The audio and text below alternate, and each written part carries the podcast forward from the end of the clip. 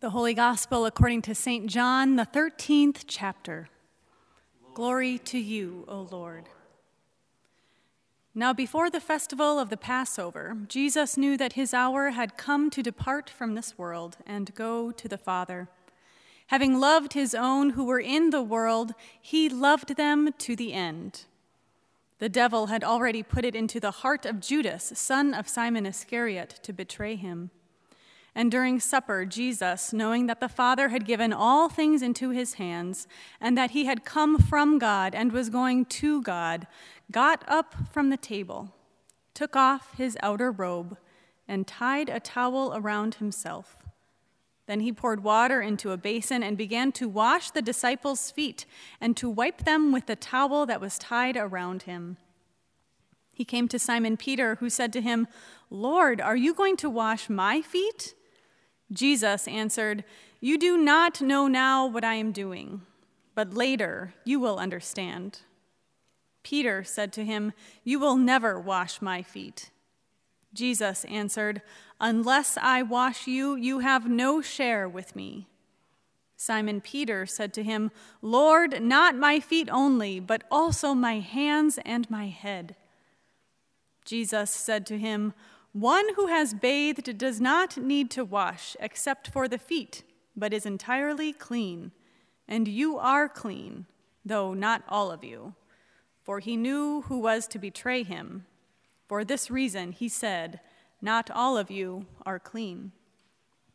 After he had washed their feet, had put on his robe, and had returned to the table, he said to them, Do you know what I have done to you? You call me teacher and Lord, and you are right, for that is what I am. So if I, your Lord and teacher, have washed your feet, you also ought to wash one another's feet.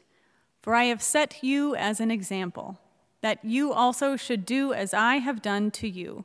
Very truly, I tell you, servants are not greater than their master, nor are messengers greater than the one who sent them. If you know these things, you are blessed if you do them. Now the Son of Man has been glorified, and God has been glorified in him. If God has been glorified in him, God will also glorify him in himself, and will glorify him at once. Little children, I am with you only a little longer. You will look for me, and as I said to the Jews, so now I say to you, where I am going, you cannot come. I give you a new commandment that you love one another. Just as I have loved you, you also should love one another.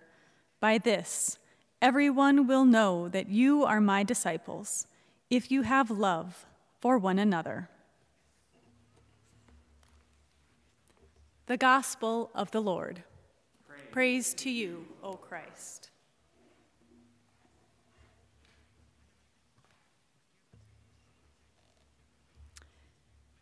Every time we have Holy Communion, we hear the words on the night in which he was betrayed.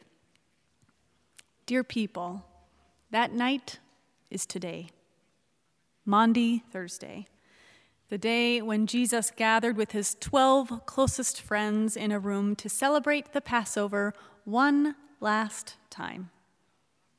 Of course, they didn't know it was the last time. Well, Judas did.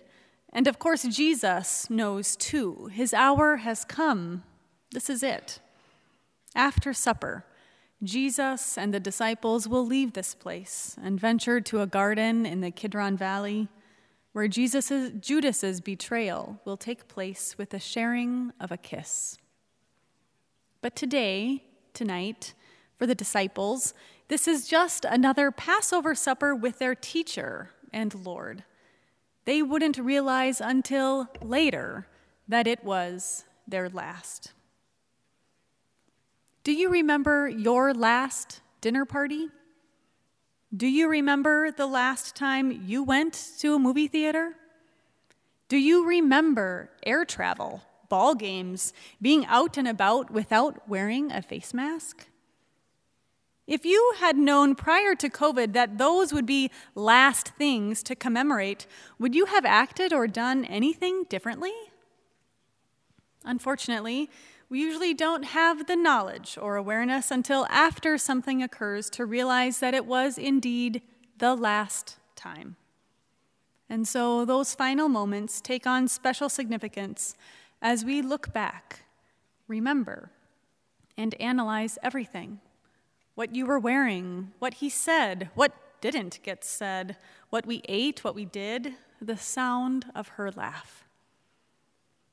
And usually, what we remember is an ordinary moment, an ordinary event that in no way foreshadowed what was to come.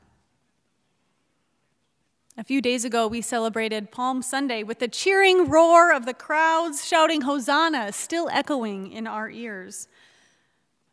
But Maundy Thursday isn't loud. It isn't a carefully planned parade. Maundy Thursday is quiet. It is intimate. It is full of tangible, ordinary stuff the gathering of friends, foot washing, the breaking of bread, things we can touch, things that help us remember that on this night, the night in which he was betrayed, Jesus broke bread with his friends, washed their feet, and gave them a new commandment to love one another. Today, tonight, we aren't washing one another's feet. We aren't technically even breaking the same bread. And yet, Jesus' command to love one another is still something we can do, something we must do. But it's hard. It's one of the reasons why our service began with confession and forgiveness, because we don't always love one another. We don't always love ourselves. We don't always love God. And is love so important right now, anyway? When there are people out there still working on COVID vaccines and showing up for their essential jobs, people keeping the public transportation system going, people making food and taking care of the sick, people juggling full time work and full time parenting or grandparenting, people keeping buildings maintained and opened. What is our work? What is important now? What must we do? Here's a poem by Marge Piercy called To Be of Use. The people I love the best jump into work head first without dallying in the shallows and swim off with sure strokes almost out of sight. They seem to become natives of that element, the black, sleek heads of seals bouncing like half submerged balls. I love people who harness themselves, an ox to a heavy cart, who pull like water buffalo with massive patience, who strain in the mud and the muck to move things forward, who do what has to be done again and again. I want to be with people who submerge in the task, who go into the fields to harvest and work in a row and pass the bags along, who are not parlor generals and field deserters, but move in a common rhythm when the food must come in or the fire be put out. The work of the world is common as mud. Botched, it smears the hands, crumbles to dust. But the thing worth doing well done has a shape that satisfies, clean and evident. Greek amphoras for wine or oil, Hopi vases that held corn are put in museums, but you know they were made to be used. The pitcher cries for water to carry, and a person for work that is real. This poem reminds me that loving one another is real. It is tangible, just as tangible as the physical stuff we can touch, move, and grow. It has impact, meaning, purpose. Our love, our faith, isn't anything precious to store safely away in a museum. It is meant to be used. And we can use it now, even in the imperfect vessels of our bodies that came from dust and engage day in and day out with the work of just being alive in a time like this. today, tonight. Love is what Jesus tells us to do. This is what Jesus shows us how to do by taking the bread, saying, This is my body, broken for you.